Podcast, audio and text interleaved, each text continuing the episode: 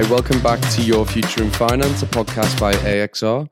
Uh, my name is Callum Jones Bray, and this week I was lucky enough to be joined by Johnny Harrison, the CFO of Liquor Marketing Group. Um, Johnny's been in that role now for around about nine months or so. Um, prior to that, he spent nine years with, with Lion um, in a number of different commercial roles.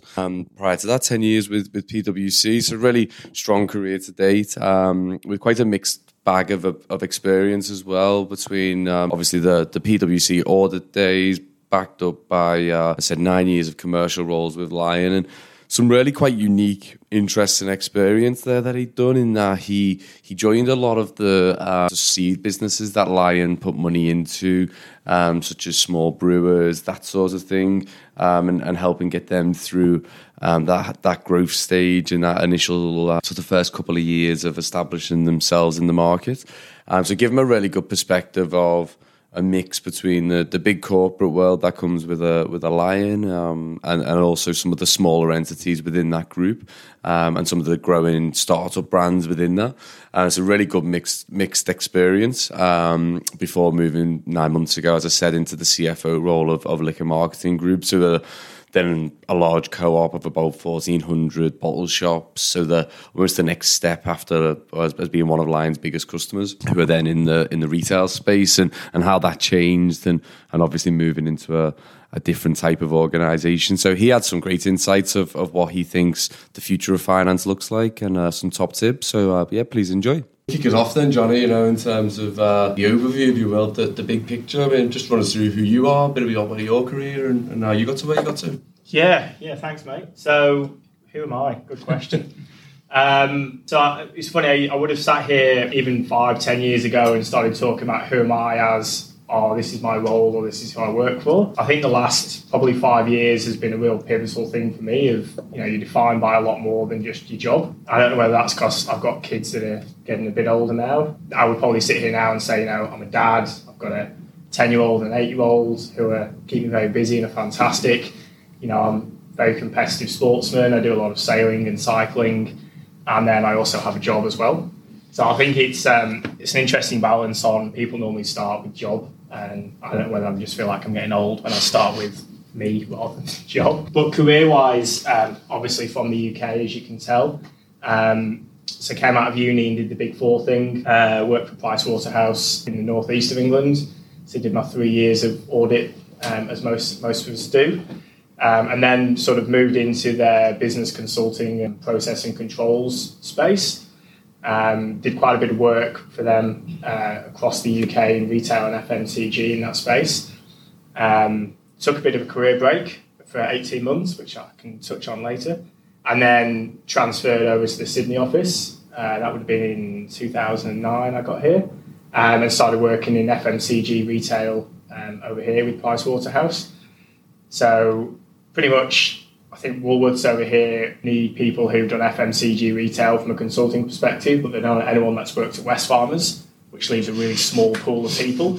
so if you come from overseas and you've worked in any sort of retail, you're in high demand. So I did quite a lot with Woolies and Big W, um, and then a load of FMCG companies. And one of the companies I ended up account managing was Lion Nathan, the brewery. Um, so I account managed them, and at that time they were just acquiring little creatures, and their head of risk and internal audit was going to go and lead the Little Creatures integration. And so they turned around to me and said, "Oh, would you come on to comment for six months and you know lead our sort of risk and internal audit team for six months?" So I was like, "Yeah, okay, I can do that." So I did that on comment for six months, and about five months in, realised they weren't recruiting for this role very hard. And sure enough, they just said, "Oh yeah, you know, would you like to stay?" That's how they get you in. Yeah, it's yeah. just a comment. just a secondment, it's fine. So, um, so yeah, jump ship uh, from Price Waterhouse as it was then uh, over to Lion and, and, did a number of roles with Lion over sort of nine years. Moved around a lot um, in probably what are non-traditional finance roles, um, and then uh, left Lion middle of last year and started with a company called Liquor Marketing Group, which no one's heard of, but they um, they're essentially a cooperative that run independent bottle shops. So we've got about one and a half thousand bottle shops. Um, bottle Mart is probably the brand that most of you will be familiar with in New South Wales. If anyone's from South Australia, you'll have seen a sip and save in every town. I'd never heard of them, so I went to SA, so don't feel bad. Um, so yeah, so joined there back about nine months ago as their CFO, and we've been there since. So still doing the retail and liquor thing. Awesome, awesome. And a bit off on a tangent to the point around the we're not just talking about our jobs. Um, some fact finding around you. I mean, when you like, well, this is a bit off topic, guys, but when you're when you're reading, are you a fact or a fiction guy, what are you into at the minute? Uh, I like fact. Um, so I'm I'm very outdoorsy, um, and so I love kind of all those biographies and autobiographies about crazy people. So uh, Ranulph Fiennes and you know kind of modern explorers. So I've just finished reading um, Curtis McGrath's book. So he's um, Kiwi who was living in Australia, got his leg uh, blown off uh, in Afghanistan, and then went and became an Olympic rower, a Paralympic rower. Um, so he won gold uh, in the kayak um, for Australia. So just reading his story, and I love those kind of explorers and people that really push themselves. My wife hates it because I always come away going, "Oh, I should do this," or I should, you know, like, ride a bike across the Antarctic, or you know, get these crazy ideas of things I want to do. But I, I really enjoy those kind of fictional, Yeah. aspirational books. Sorry, Yeah. factual. Factual. And uh, obviously touched on there, you're very outdoorsy, but if you had to live somewhere that wasn't Sydney, where, where, would, you, where would you go? Yeah, um, so it wasn't Sydney. Um, I'd probably try and live in the Caribbean, would be my, my go to. Um, so I mentioned I had a career break. Um, so my wife and I sailed a yacht from the UK to Australia over 18 months. Wow. Um, so we're both sailors. We both grew up sailing, and we were, I don't know, early 2000s. We were sort of just got married, and we were on our honeymoon. And my wife really wanted to go travelling, and I didn't do the whole gap between uni and work thing that a lot of people do. And we were we were on holiday, and we were drunk one night, and she goes, "Oh, you know, when are we going to go travelling?" And I said, "Oh, I think I'd missed sailing too much because I was really competitive sailing then. I think I've missed sailing too much. You went travelling." And she was drunk. She goes, "Oh, we could just travel on a boat."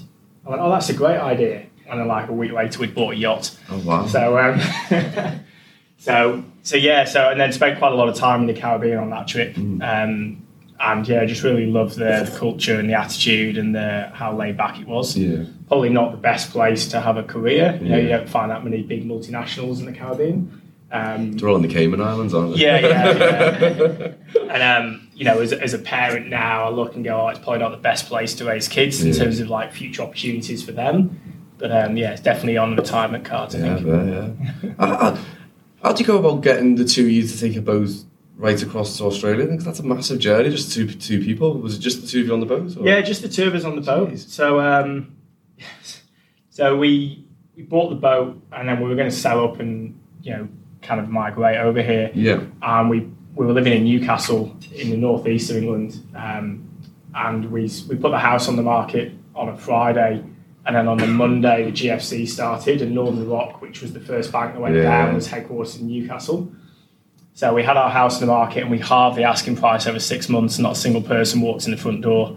And as we were trying to sell our house, people were queuing up every day to take money out of the banks.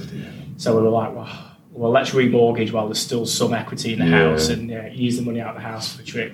So we still actually own that house in the UK. I haven't got around to selling it yet. It's not quite like the Sydney property market.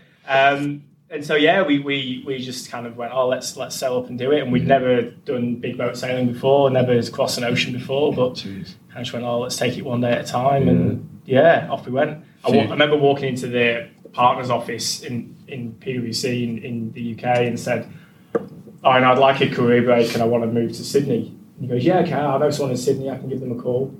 I said, oh, I'd like some time off. And he goes, yeah, you know what, three, four weeks, we can arrange that. And I went, oh, how about a year and a half? And he goes, well, I'm not going to pay you and they're not going to pay you, so it doesn't really it doesn't make any difference to us I think you're resigning. yeah, but you know, as it turned out, it worked really well because I was away during all the GFC, and I got here in late 09, just as we were coming out the other end, and so they were kind of quite happy that I was off the payroll for 18 months, and yeah, it worked out well in hindsight. So top tip: if there's another economic crash, get on a boat. Yeah, live on it for a year or so, and it'll pass. It'll just blow over. That's great idea. Um, and uh, slightly different tag, but if you could sit on, I know, I know you do, sit on the board of any organisation, what would it be and, and why? Yeah, so I've I've been sitting on a few boards, and um, I think the one for me that'd be really exciting um, strategically be something like Red Bull. You know, like on the skin of it, it's a consumable product, but when you actually scratch the surface, it's just a mass marketing business. Yeah. And some of their, you know, their board decisions and strategy, I think, would just be really insightful to get inside that business and understand how you go from, you know, unhealthy fizzy drink that really shouldn't be that popular to one of the biggest brands in the world with the kind of reach they've got and everything from you know motorsport to extreme sports and football TV clubs. channels, football clubs, yeah. just incredible yeah. from you know what they've got. So yeah, that would be an amazing opportunity. I wasn't expecting that one. um, back on the career point there, I mean, why finance? I mean, did, what got you into it, and, and, did you think of anything else in the meantime, or was it always finance for you? Or? So a little bit materialistic when I was oh, probably eight or ten years old, my godfather was an accountant. He was a family friend, and he had awesome sports cars. so I remember being eight years old, going, "I want to be an accountant like Uncle Ian because Uncle Ian drives awesome cars." Yeah. and he used to take me to watch Formula One races, and we'd drive down there in his MG or whatever he had at the time, and I just go, "I want to be like this guy." Yeah. So um, I think from an early age, you know, I was luckily quite good at mathematics. Yeah. So I was like, oh, you know, maths, numbers, finance kind of makes sense. And when I went to go to uni, I um, actually applied to um, three or four different business schools to do finance. And I also applied because I was really into sailing to do yacht design. Mm. And I remember my, my dad sitting down and going, drawing pictures of boats is not a career. Like you can't spend three years drawing pictures and call that a career. You've got to go and do finance. And in hindsight, I'm, I'm glad he did. Yeah, probably, probably a good bit of advice that one. I don't know how many yacht designers in career. Well, that's what he said. He goes, name famous yacht designers. And when I was on one hand and I'd run out of names, he goes, yeah, exactly. Yeah.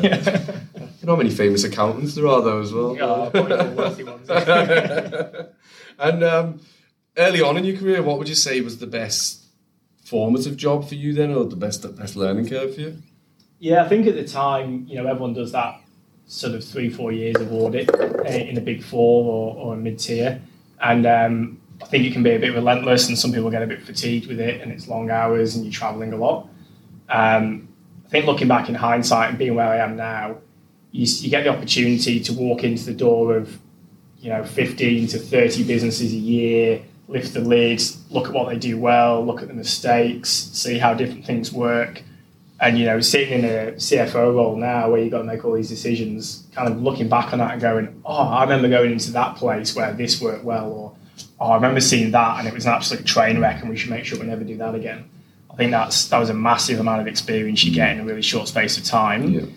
Um, and I think people probably don't appreciate the value you get from a role like that because it is it is hard and you don't get paid very much and you are young and probably more focused you on. You get paid in experience. Yeah, exactly. Yeah, that's the message. Absolutely. What was the what was the northeast like then for, for an audit market? Because obviously, um, most people in the room will know the Sydney one relatively well. But mm. what, what's what's Newcastle got in terms of audits? So they used to group. Um, for those who are familiar with the UK, Newcastle, Leeds, and Manchester together yeah. as like the northern region. Um, but there was a few companies that were headquartered out of Newcastle that were sort of national, mm. and for whatever reason, PwC internal politics, they decided it was actually cheaper to send people from Newcastle all over the UK and even Europe than it was to get PwC employees in those cities to do jobs. I think because we got paid less in the north, so it was actually cheaper to pay our expenses. So I spent heaps of time in like you know Southampton and, and all over the mm. UK, and then even in Spain, and did a couple of jobs over in Connecticut in the US, and so that was really cool, sort of seeing different businesses and traveling. Um, the big retail up there, I was fortunate to be there when Morrison's supermarkets bought out um, Safeway. So for those of you who don't know UK retail, that would be the equivalent of like Aldi buying out Coles. It was yeah massive. You know, someone with like 800 stores buying out someone with 3,000 stores. And Morrison's had no technology, no systems. It was really old school, and Safeway was like the leading edge technology partner and so I got seconded in there for six months to help them do some integration, and, and that was really cool. Um, just being part of that process. Um, it was an interesting company to work in because it was a listed company, but Ken Morrison, who founded it and had the original corner store, was the chairman of the board and still wandered around head office, and he'd just pop by your desk and ask what you were doing, and had this really weird old school way of doing things. So he didn't like banks taking money off him in terms of transaction fees. Yeah. So if you had any out of pocket expenses once a week, the receptionist from the from head office would walk down to the nearest branch, and she'd get the takings out of the tills at the end of the day and literally handcuff it to a wrist in a suitcase, walk back to head office, and she would sit in the lobby and hand out your expenses in cash because he believed that was better than you know paying bank fees to put money in and take money out again. What did the auditors think of the cash trial on it? it was pretty dodgy, but that, that was a kind of like listed business. It's huge, and they're doing things like that. Yeah. So as an auditor, it was like, wow. yeah, it's very different, very different. And and did that draw you towards? Because obviously then you've done Lion you know, liquor market and it's very retail FMCG. Is that what got you into that, wanting to do that space? Yeah, I think so. I mean, I've always been um, quite logical, and to me, FMCG and retail um, you can, passes the barbecue test. You know, you can talk to people at barbecue and you go, "Oh, what do you do?" And you go, "Oh, you know, sell beer." Oh, you know, what brands? And it's very tangible. You can explain to people it's that box on the shelf. You know, when you walk into Dan Murphy's, this brand and this brand are the ones I do. Um, other, you know, I was always challenged with financial services, mm. um, probably because I'm not smart enough. But um, yeah, just the idea of things that aren't physically tangible, I found really, really tough yeah. to get my head around. Whereas things where I can put myself in the shoes of a consumer and go, when I walk into a shop and I see that item, what draws me to that item over that item? As a finance person, I can then give those insights back to the business, and you can go, well, you know, we make more margin here, but this one as a consumer is more attractive. And all of a sudden, you're seen as some really insightful finance person when it's really just you know using your brain outside of work. Mm, yeah, totally. And I think one thing now, obviously, a lot of finance teams are doing is changing, innovating. You know, change management. Change management is such a big thing. Um, what, what's one of the biggest innovations that you've led and been sort of proud of leading? Yeah, so I mentioned I did a lot of roles at Lion. I think I did eight roles over nine years, and one of the less conventional finance roles was um, myself and a, another chap called Gordon Trainer got asked to go and do a startup uh, within Lion. So they said, "Oh, we, we want to really disrupt the way we work." Um, you know, at the time, this was maybe five years ago. There's one craft brewery a week was opening in Australia. So you got 500 craft breweries, one a week's opening, are taking market share away from us. And they said, "Look, you know, as a huge corporate, we can never be agile enough to compete. So let's do a startup. We want you to act like a startup." Um, and think like a startup and create some more small craft beer brands. Um, but obviously, you don't need to worry about the cash because you'll just pull it out of Lion's bank account. So that was kind of a dream role, but very unconventional for a finance person. And so we went off, and over two years, we we founded this business called Malt Shovel. They started the little brewery at Camperdown, and we we built five or six craft beer brands. So we built a brewery in um, Townsville, one in Noosa, uh, one in Perth, one in Sydney, and then we um, bought Panhead out in New Zealand yeah. and did the distribution rights with Brooklyn Brewery in New York. Um, and then we put a sales team on the road and we went, you know, how do we break the sales cycle and let's do things differently and and so really just transform the way that business operated. We put in um, technology, so we you know um, used this program called Ordermentum to do customer ordering and really took away all the sales team uh, interface and made it all digital. Um, and that was awesome fun, you know, like changed the way we work. CEO sort of turned around to us and gave us the brief of, you know, if I don't hear your name getting scolded by somebody because yeah. you're upsetting people, then you're not doing your job. So we started walking into board meetings in head office wearing jeans and t-shirts. And people would be like, what are you doing? Yeah. And then when people accepted it, we started wearing shorts and thongs into the office. And people got really upset when you turn up in shorts and thongs. and it's just like, you know, you don't need to wear a suit. Mm. and it wasn't about what you were wearing, but it was about that mentality of breaking yeah. the mold and doing things differently. And that was an awesome two years. That was really good fun and, and learned a lot. Would you have been competing in a way with Lion as well then? Because yeah. you were trying to take share off in a there, weird way. There was a lot of tension there. Yeah. So so we went out and you know, to begin with, everyone's like, oh, look at these guys just sucking a load of cash and, you know, being a bit disruptive. And then we started getting some big runs on the board. And I think in, after 18 months, we had 400 customers. Um, and then we're like, we're starting to pick off all the small restaurants and cafes around the city centres. That Lion had always gone, oh, look, you know, we're really big and those guys are too small and we only walk into big places. So we started walking into all small joints and signing them up. Meanwhile, the big business is sort of losing share and sort of stalling a bit and there was you know a bit of tension there, and all of a sudden the big business started sending their sales guys in to pick on the restaurants and cafes that we were picking on, And then for six months, there was this tension. It's like, you know, literally two reps walk into the same venue on the same day. Yeah. And you're like, this is silly.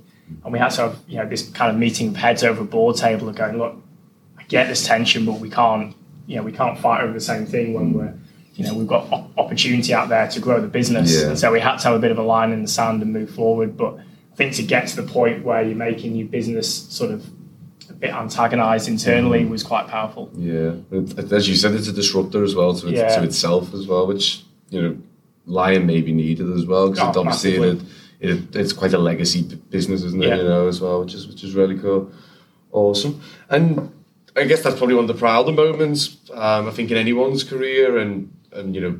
You've got to face it. We do have moments of, of sort of um, you know failure or setbacks. I mean, what's one of your biggest setbacks that you've dealt with?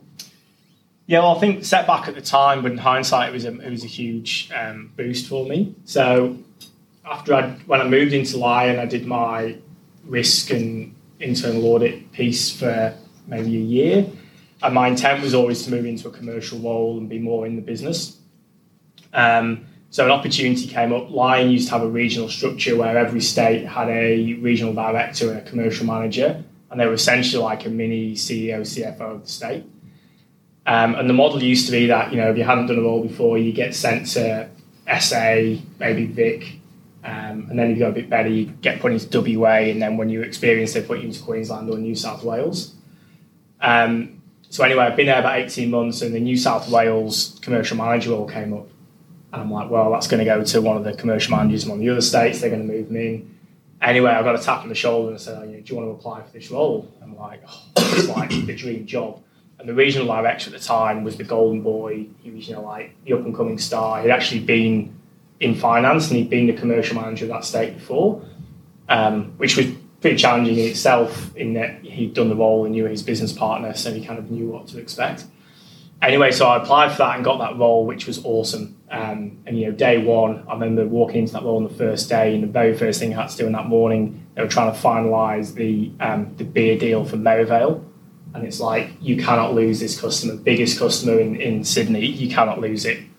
I'm like, oh my god, No I don't know what I'm doing. Like, no idea how much can I spend, and literally didn't have a clue what to do. Um, anyway, so I did that role for like nine months and was partnering with the sales team. As you can imagine, beer sales, lots of fun, lots of you know taking customers to soccer games and lunches. And then they announced that we're going to restructure and they're going to get rid of all the regional structure and centralise it all. And all the regional directors were gone, all the regional commercial managers were gone. And I was just devastated. I'm like, I can't believe that I've wanted this role. I got this golden opportunity to take the best role in the business, and it's just been pulled out from underneath me. And then, given my background, they said, "Oh, we actually want you to leave the role earlier and help do the process re-engineering to centralise it and reprocess map how the business is going to work." So I essentially went back into a corporate role in Lion. I'm like, oh, "This is exactly what I didn't want to Yeah. do." Anyway, kind of fast forward, and the role that I got coming out the back of it all was looking after all the on-premise contracts for all the pubs and stadiums for the whole of Australia um, from a commercial perspective, um, which was a huge opportunity, and I learned a lot. Um, and actually did some really good stuff in that role I enjoyed. And then that gave me the platform to step into this craft beer role and then do the malt shovel piece and a few other things. And so in hindsight, it was a bit of a silver lining, but at the time I just remember being hugely disappointed. Yeah. To go from what was a hugely commercial role to a systemsy sort back of into role, systems yeah. and then wondering what I was going to do next. And Yeah. you know, you start scouring LinkedIn and going, oh, you know, what's out there? I think there's a lesson there though as well because a lot of people would get that moment of this isn't what I want to do, throw the toys out the pram and maybe move on or start thinking about it. And I don't know if you did think about it, but it, it, sticking it out sometimes pays off because people go, oh well, you've done that role that we needed you to do. Now what do you want to do because you've, Yeah. you've done that for us. And I, th- I think maybe a bit naively, I thought, oh, you know, this is, I know it's not personal. I haven't kind of taken it all away from me. It's a business thing. I'm like, oh, I'll probably get forgotten about and I really mm. need to fight. And on reflection, you go, well, that person that tapped me on the shoulder to put me in that huge role as an opportunity, they obviously did that for a reason. Yeah. They've asked me to help process map it for a hmm. reason. You kind of got to trust that they've got you in the back of the mind when they're putting the new org chart together, what it's going to look like. But it's quite a big leap when you're you know a bit younger and, and less confident to, to assume that's going to happen. So sometimes one step back to take two forward, right? Yeah, exactly. Totally. And because you done, was it eight, nine years total in the end at Lion, right? Nine, yeah. Nine.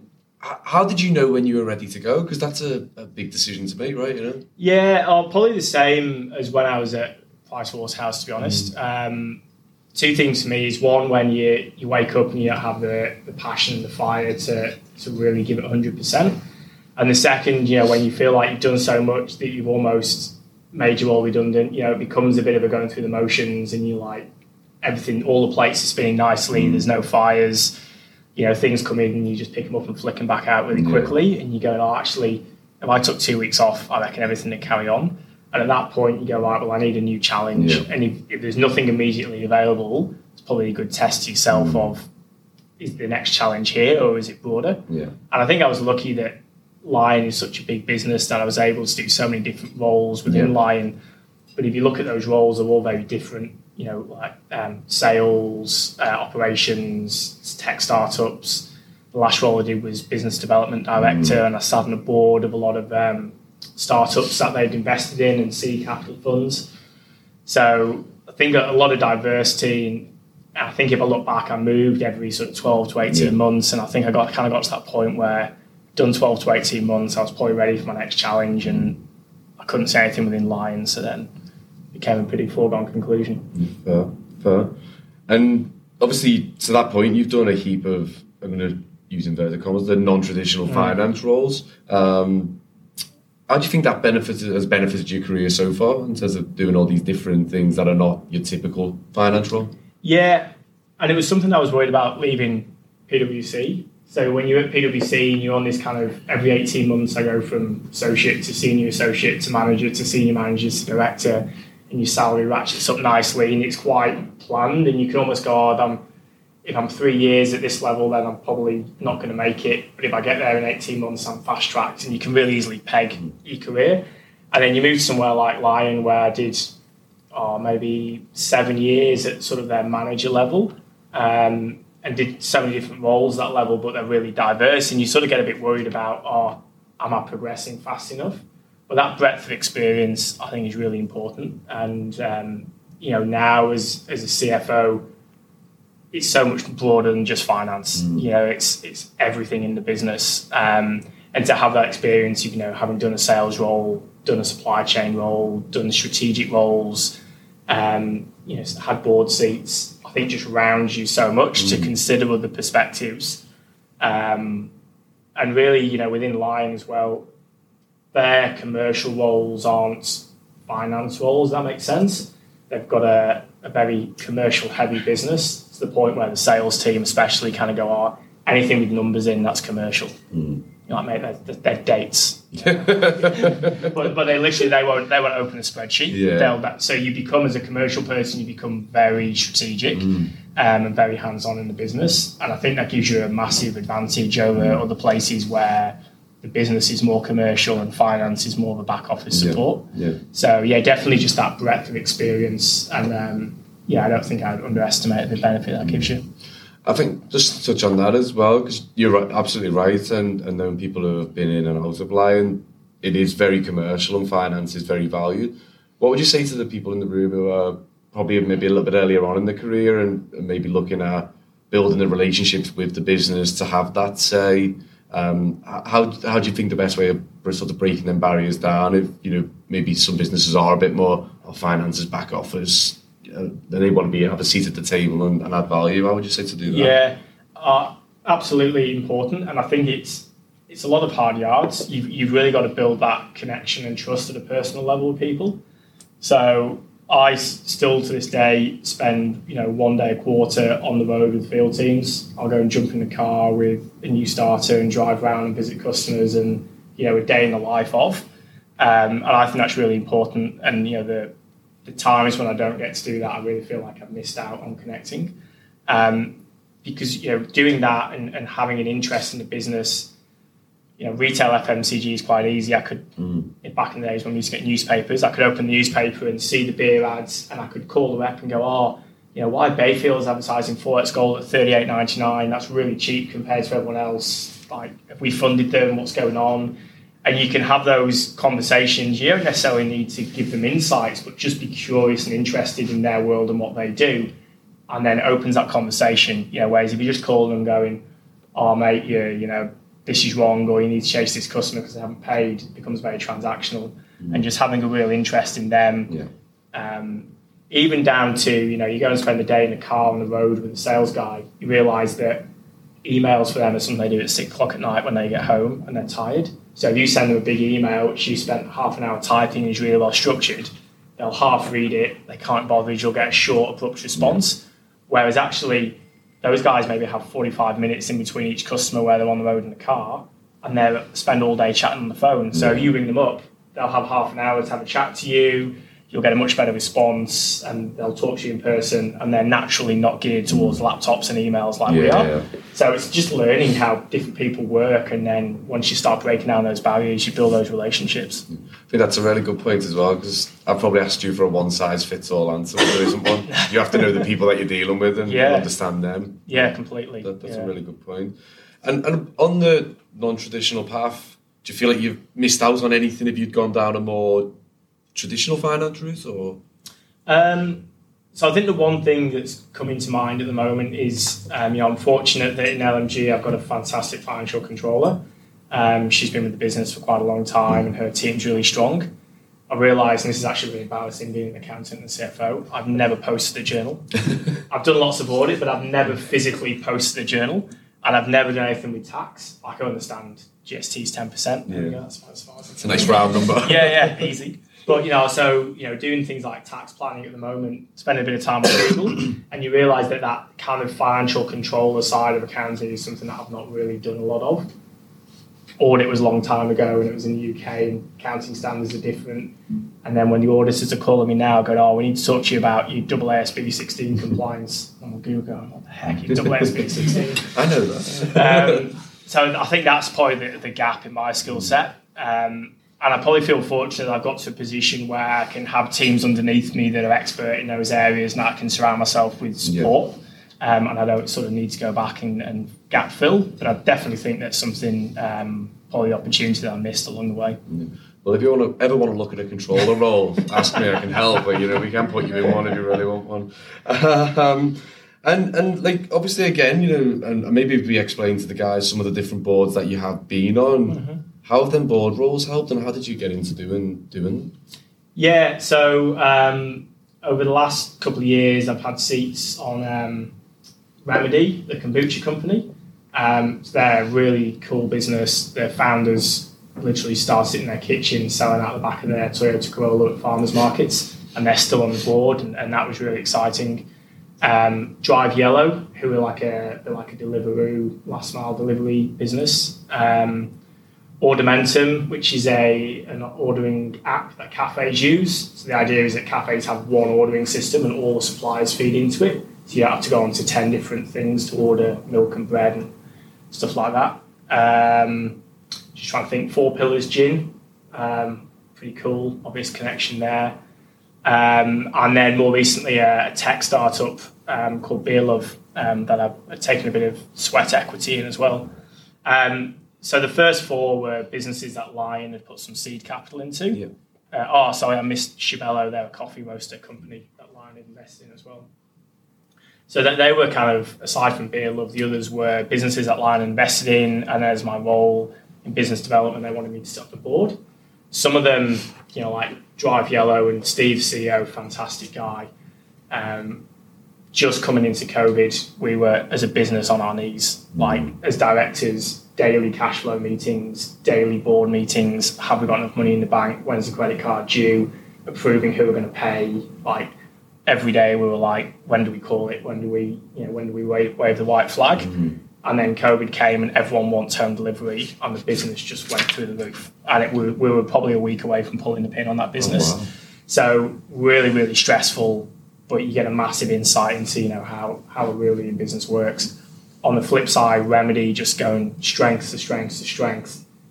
In the middle of COVID, they had a US UK business uh, that we got some um, US private equity bought into, so we had to carve that out. and yeah, massively complex legal documents, carving out international parts of business and creating manufacturer agreements and um, setting up a massive uh, manufacturing site. They're about to open a new plant down in Melbourne. Um, that's going to be the largest fermentery in the world. Mm. Um, so going through all that and fundraising and so yeah, hugely different. And you know, you've got on one side you've got kind of entrepreneur owners, startups on the board who literally they see you as the golden goose because you've come mm. from corporate and they keep going, oh can Lion just give us an extra 50 grand, 100 grand? And you're like, no, mate, we're not a bank. We're a shareholder, we're not a bank, we're not doing loans. And on the other side with Remedy, you know, one of the other shareholders who was on the board with me is a guy called um, Rafi Geminder, who's the chairman of Pact Group. His wife is Fiona. She's like the third richest woman in Australia. He's, you know, billionaire, amazing guy, really nice guy, but you kind of sat there going, oh, I'm not saying anything stupid and embarrass myself in front of this guy really, really nice guy, very down to earth, but complete opposite ends of the spectrum in terms of you know your board table yeah. uh, etiquette and how things are run. But yeah, just gaining all those diverse perspectives really interesting. And that, I think that's an interesting point as well because obviously a lot of people go into a big corporate and you only ever see the big corporate, but you get the best of both worlds there, where you're seeing the small agile business, but you're also getting the the safety, if you will, of a big corporate that, that's yeah. going to be fine. You know? Yeah, that it was it was a fantastic role in that you've got that safety net of being big corporate. Mm. Frustrating as well because you're on all these small businesses that are very agile, very entrepreneurial, and they're sort of turning around and going, "Oh, we need shareholder approval to do this. We want to do it next week." And you're like, "Oh, well, actually, that's above this threshold, so it needs to go up to our parent company in Tokyo. Their next board meeting's in three months. I need pre-read out to them 90 days before." These guys going, "What are you like?" Yeah. three months will be a different business in three months. We want to move today. Mm. And so you end up that kind of that middleman stuck in between a big corporate and a startup trying to manage expectations, mm. which was really, really hard. But um, yeah, you learn a lot about business yeah. in the hard times. And especially, I'm guessing, as you've gone into LMG, you take that with you, and then you've got a bit more of an agile mindset than maybe yeah, completely, have, yeah. yeah, yeah, and um, yeah, it's really nice having a, a non sort of corporate structure in a business like LMG. We're a lot mm. more agile and just make things happen. Yeah. And what was it like then making that move? I guess from from Lion being again, you know, the big corporates. Uh, yes, you've done the agile smaller businesses to LMG, as you said. Then is is a co-op. You're the CFO. It's a very different role to, to step into to be the the top person in finance across such a big group. What what was that like? Yeah. So again, probably trying to smash both worlds together. You kind of got a bit of corporate, and you need that governance and structure same time you're small and you need to be mm. agile and you're bringing your startup mentality to it. Um, trying to kind of align those two in your head without making a mess of things. You know, you don't want to you don't want to put too much governance in, but then you don't want to be too reckless at the same time. And trying to get that balance um, was a trying to find that ground was a bit interesting. Um, I think the biggest thing for me is even when you're you know on those boards, you know you'll you'll discuss things as a board as a startup. In Lion, there's always Kirin is the parent company up in Tokyo, so there's always someone you've got to kind of impress. And the biggest thing I remember going to LMG was I'd walk into the CEO's office probably three times a day and go, I'm just going to do this. He's like, and? and it's kind of that realization that you don't need to inform and you don't yeah. need to seek approval for everything. You can just empowered to go off and do things. Mm. Um, and you know, you, you've got delegations of authority and all that, but you're so used to in a big corporate just kind of seeking permission or letting people know what's going on or you know making sure everyone's comfortable yeah. and all of a sudden you realize that you don't need to do that anymore and it's kind of just a quick heads just up as you go yeah. through yeah, yeah, so that was probably the biggest step change mm-hmm. and obviously now what nine months into that role i mean are you do you see any gaps in your experience where you think oh, i probably need to tighten this up or i need good people around me for that or yeah so i mean taking that business on a, on a bit of a journey they've um, business has been around for quite a long time, um, but going through a huge period of growth. So it's doubled in size in the last five years. And obviously, COVID's been a big boost with pubs and hotels being closed and everyone's buying from bottle shops. So, uh, what, what, I've been saying a lot internally is, you know, it's a business that was systems this big, and all of a sudden the business is now this big and it's still on the same systems. So, we're doing a lot of work to kind of get the business ready for its next phase of growth and in many cases just catch up. So that's with both people and systems. And so I'm actually leaning a lot back on my PwC days of like process engineering and controls and automation to go like, how do we put in place better processes and systems for this business and to get it future ready? Um, also doing a little bit of M and A work to kind of fast track some of those growth phases. Um, so that kind of leans into what I was doing with boards. So really interesting. I think, yeah, opportunity um, is just to just to keep learning more and uh, you know learning the business because you think you know you know ten years in, in liquor and you go oh well same same and it's almost a completely different industry when you're on the other side of the fence Yeah. as a retailer rather than a supplier. I think I was quite surprised how different that shift is, even though you're you're in the same process, you're just on the other side of the, of Yeah. the curve. I think that's a common assumption as well when people go from, say, like your FMCG supplying to Woolies, and then you go to Woolies or, or vice versa. You Yeah. think oh, I'll be the same. It's just the, the one step on, isn't it? But it is Yeah. quite a different landscape to be quite in. quite different. Yeah, yeah. And you all, you know, sitting there as lion, you think about consumer and who's drinking our products, Mm. and obviously as a retailer, you think about consumer and who's coming in to buy the products. Yeah. But it's a very different lens on Yeah. on what happens in between production and consumer. Yeah. Um, and you know, as retail, you kind of caught in the middle, and you're trying to squeeze everything you can out of suppliers whilst trying to get the best outcome in store. Whereas suppliers kind of almost miss the retailer; they just focus on the end. Yeah. Um, so you, yeah, constantly trying to get it in their face and make a bit of an impact. And and looking at the, I guess the the CFO of the future because it's it's quite a hot topic at the moment because obviously, like everything in the world, there's a lot of change in that space. What what do you think the the future CFO skill set will consist of? Yeah, well, we've um, been looking at our team recently, and, and one of the things that's really struck me is how tech heavy the sort of manager level team are getting. Um, you know, I recently had someone leave our team, and he was an accountant who came in, got really into sort of our data and some of our data analytics. He's actually gone and is now pursuing an IT career. Um, and I think looking forward, that ability to do um, data analytics and really, you know, like looking at being able to go more than just, yeah, I can open Power BI, actually going, yeah, I can understand how a SQL database is structured, not at a tech level, but I understand that there's tables and that, you know, this is how we query data and how we can cube it and pull it together.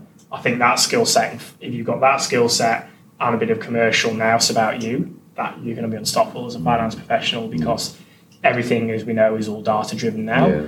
Um, and I think as finance people, it used to be this finance versus IT, and I think so much there's crossover there. And if you're yeah commercially astute, financially savvy, but you understand data and you can actually drill into it and generate insights from it, I think that'll be a killer combination. Yeah, yeah. One of one of our clients says if if finance is red and then their sort of IT systems is blue, you kind of want to be the purple person Yeah. who can do a bit of both, and that's a, a really good spot to find yourself in. I think. Yeah, completely, going forward. completely. Yeah. Everything's so driven by by them insights now as well. And to your point, it's one thing going, oh yeah, I, I can use Power BI, versus, but do you understand it? What can you do with it? You know, really Yeah, yeah. demonstrate it rather than just yeah, I know to put the charts together. You know, Well, and that's the great thing with something like Power BI or you know business objects, whatever teams are using, um, Tableau, is they're built so that you know your sales exec who's on the road in the car can just open it, pull up a report, and see information. So that's all you're doing. I mean, that's really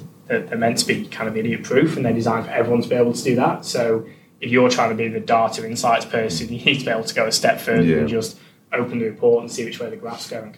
Totally, totally. And, and then um, sort of looking forward, and, and obviously we've we've got a room of, of up and coming professionals. I mean, if you could go back to a 25 year old Johnny and give him one piece of advice, so what would it be? Oh, I think just take every opportunity. Um, one of my favourite sayings or quotes is from Mark Twain, and, and his quote is 20 years from now, you regret more the things you didn't do than the things you did. Um, I think that's that's really powerful. You know, if you do something, you know, the fact that you're in this room and, and you're looking out there and you're making decisions, whatever situation you find yourself in, you'll make the best of it. So if you say yes to an opportunity, I genuinely believe nine times out of ten you'll make it work for you. Whereas if you say no and you pass up an opportunity, you'll spend a long time going, oh, what if? You know, what if I'd taken that secondment? What if I'd changed roles? What if I'd moved overseas? Whereas if you actually go and do it, you'll most times you'll make it work. So yeah, just jump in and, and back yourself. And I think as well, one one thing you'll find the worst case scenario is not that bad a lot of the time. Like if it Yeah. doesn't work out, you go, oh, well, I give it a go. Yeah, You get a scar from it, and you go, well, I learned something that I take with me for the next one. You know. yeah, and I think you know really important to be able to to reframe those in a positive way. You know, let's say you take a job, and worst case scenario, you're six months in, it's really not working out. Well, how do you reframe that? Um, and not only to yourself, but also when you're going out there and looking in the job market. Um, you know, I had a candidate uh, recently who we offered a role to, and he probably wouldn't mind me sharing this. He came in, interviewed, thought he was really good, offered him a role, sent him out a contract. I called him the next day and said, I'm your contract back. And he goes, Oh, yeah, I've decided to go somewhere else. I'm really sorry. Oh, okay. Disappointed, but you know, whatever. And he goes, Oh, look, can we keep in touch? And I went, Yeah, okay, let's let's do that and we'll keep in touch. And Let's, you know, thought you're a really great guy. I'm thinking that, you know, you got to pay dividend for the long term. Anyway, we recruited someone else. That person actually didn't pan out. He had, a, he had to relocate overseas for family reasons after two weeks of joining us. The day that guy resigned, first person that we could talk to, he called me and he goes, Oh, I took another job against my better instincts, but someone told me it was a good opportunity. And actually, I've realised I made the wrong choice. I'm like, Well, fortunately for you. and we went and had a coffee. And he asked, oh, Well, you know, tell me, am I just back up? Am I second? And he goes, No. And he, he taught me through his rationale of why I wanted to come back. And I think being able to back yourself and go, Look, I tried this, but I realised it was wrong and I don't want to stick it out for 12 months doing something I don't enjoy. Made a mistake. I realise I want this other role and this is why and these are the reasons. And he's now working with us and, and doing an amazing job. Um, yeah, bizarre turn of events, but I think you've just got to you know stick with it and, and make the most of it and change that narrative for yourself about why you've made that decision. Totally, totally. And uh, I think we just touched on it with the with the data world, but I mean, the future world of finance. What, what do you think? Ten years from now, what are, what are we looking at? Do you think? Yeah, well, I don't think finance is um, is going to be all spreadsheets and financial accounts. You know, if I look now, even even like the month end process as it was, um, is becoming less and less, and it's becoming more and more kind of you know what's your best estimate on where we are and what we're going to need to finish. Yeah. It's less rear rear vision and more future focused. And I think that's going to be the you know the trend increasingly is as data becomes better and better, you can almost see performance real time. You know, like sure most businesses are the same, but 10 a.m. every day I get a report on where our sales were for Yeah. yesterday, and I know exactly where we're trending for the month and the week and the year on a daily basis. So at the end of the month, turning around to people and going, "Oh, this is what happened." Well, everyone knows what happened anyway. You know, like your top line pretty much drives the business Yeah. unless you've had anything crazy going on in the middle.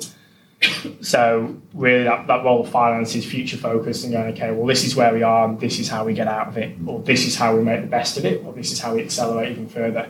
And that ability to drive the business into the future and look at strategy and finance and you know um, tactical and competitive sets from now until the end of the year or the next three years and looking forwards is going to be going to be the key. I think the days of looking behind us and producing you know, 50, 50 page PowerPoint decks on what happened last month.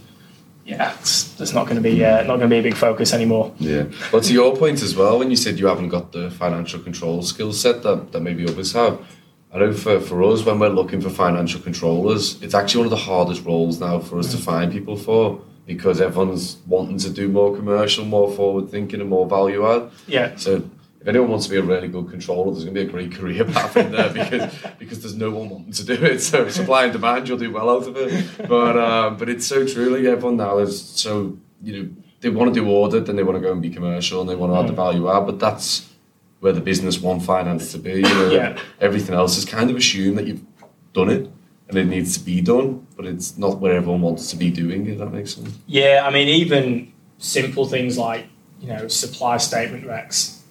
I remember looking at those as an auditor 20 years ago, and you know you get really excited by them. And now we all just assume it happens. Like you know, it's it's in the system. The system does it. You know, SAP will do it on its own for you. And you know, if not, there's probably an offshore team that does it, and it's not a big deal. Whereas I remember 20 years ago, it was a really big thing in finance. Oh, you know, it's coming up towards the end of the year. We've got to get all our supply statement recs done and make sure we know where we are, and there's no missed accruals. And and these days, it's just sort of assumed knowledge. Yeah. um, yeah. So, and and obviously now nine months into LMG, um, what what's the future for you? Where do you see yourself going? Yeah, as I mentioned, um, obviously nine months at LMG, got a got a big agenda for growth there. Uh, also got a few interests on the back burner, so I, I really enjoy that startup space. Um, kind of having dabbled in that when I was at Lion, just the, the speed and the agility. Um, so I've got quite a few contacts in that space in my time there. So I've got some sweat equity in a business um, called Beer Love, who do um, basically tap beer for at home. So they take these one-off kegs of craft beer that you can only get from the breweries. You know, you can't get it in Dan's, and they basically decant them into small five-liter kegs that you can have at home or for parties and things. Um, so working a lot with those guys to help grow that business. Um, also got a lot of connections in those kind of microbrewery type businesses. So sounds quite same same more liquor, but um, definitely in that startup space. Um, and then the other area which I've been sort of dabbling in in my mind, and you know I think there's there's opportunity there, and it's very tangential, but you know as someone who's spent a lot of time on the ocean and, and loves sailing, is all that ocean plastics and cleanup and green energy and and even all the stuff that um, the guys in New Zealand with the America's Cup are doing now with hydrogen power Yeah. as opposed to battery. And I think there's there's going to be a big demand in that space. And I've got a few ideas buzzing around in my head. But you know, how do you be the marketplace for all this collated recycled plastic? And you know, there's a big push to people to use that stuff. Yeah. And obviously, it's great for the environment. Um, so they're, they're probably two things that are buzzing around in my head that are quite interesting and things that I could uh, put some energy behind in the future. Awesome, awesome. And um, I, I guess one last question, and it's the one we finish all these things on. Is I mean, what would be your top three tips for aspiring finance professionals? Uh, What would your top three tips be? Yeah, I think number one, which we touched on, was was just say yes to opportunities. You know, don't overthink things. Just just grab them and, and, and have a go, and you'll be surprised. You know, I think you'll surprise yourself that you'll make the best of it. Um, number two would probably be yeah, don't be scared of straying away from finance. Um, some of the best finance guys I know have gone and done sales roles and, and all sorts of things, and you get that real breadth of experience. Um, and then the third one would just be um, just just make yourself just broaden your skill sets and make sure you you have a big network. Um, so both technical skills and also people skills. Um, one of the things I focused on very heavily at Lion was consciously knew I was going to be there for quite a while because it's a big business. I knew I could jump around, um, but you don't want to kind of sit sit somewhere for nine years and insulate yourself and lose touch. So if you're in a big corporate and there's going to be a lot of different opportunities and you know you can move around a bit, make sure you spend a lot of time networking. If you're in a business where you're going to be changing businesses every 18 months, that kind of happens organically anyway because you're moving around different businesses, meeting people. But if you're in a big corporate and you know you're going to move around within that corporate, make sure you go over and above to network and build that skill set outside your core business. I think that's a really important point as well. I was saying to you before we started. You see so many people who go in the big corporate and they eight, nine years as you were, Johnny, but then they don't speak to anyone in the outside world. And then they go, I want to leave now, but they've got no known network or anyone outside to back them up. Um, they don't have the network of people to refer them into roles, and then they find that they're back to square one trying to find a position. It's it's pretty tough after, after a long stint, but obviously you've, you've done that really well as well. Yeah, I mean, I did. Uh, it would have been probably twelve years ago. I did the CFO incubator that AXR run. I did their pilot scheme twelve years ago. So I was kind of sat here listening to some CFO. And you got to CFO? about- Yeah, and I, and I got You were incubated? It works. It works. System works. Approval. Um, but yeah, just things like that. Just like being here today and just meeting people and keeping in touch is really important, and, and building those networks is yeah really important. Awesome, fantastic. Awesome. If we could all just uh, thank Johnny in the traditional way. Awesome. Are you okay to stick around for a few minutes for Yeah, questions? Anyone's got Yeah, anything absolutely. else? And um, the next one, guys, in a few weeks with Lynn Love. Um, so Rick will be taking that one, and then we'll finish up with uh, Diva Surendra. Um, but yeah, if anyone's got any questions or anything in the meantime, so Johnny's going to stick around. We'll be here. Um, if not, we'll, we'll see you next time. Thanks for listening again, guys. Hope you enjoyed this week's episode of the podcast. Obviously, this is a bit of a side hustle for Rick and I, and one that we do thoroughly enjoy. But our day to day job is uh, primarily in the accounting and finance recruitment world. If any of you do find yourself to consider options or potentially just looking at planning your career from where you are now, please feel free to reach out to Rick or myself. In the reverse of that as well, if you are looking for the next best talent for your team, please do feel free to reach out to myself or Rick in due course. Have a good one.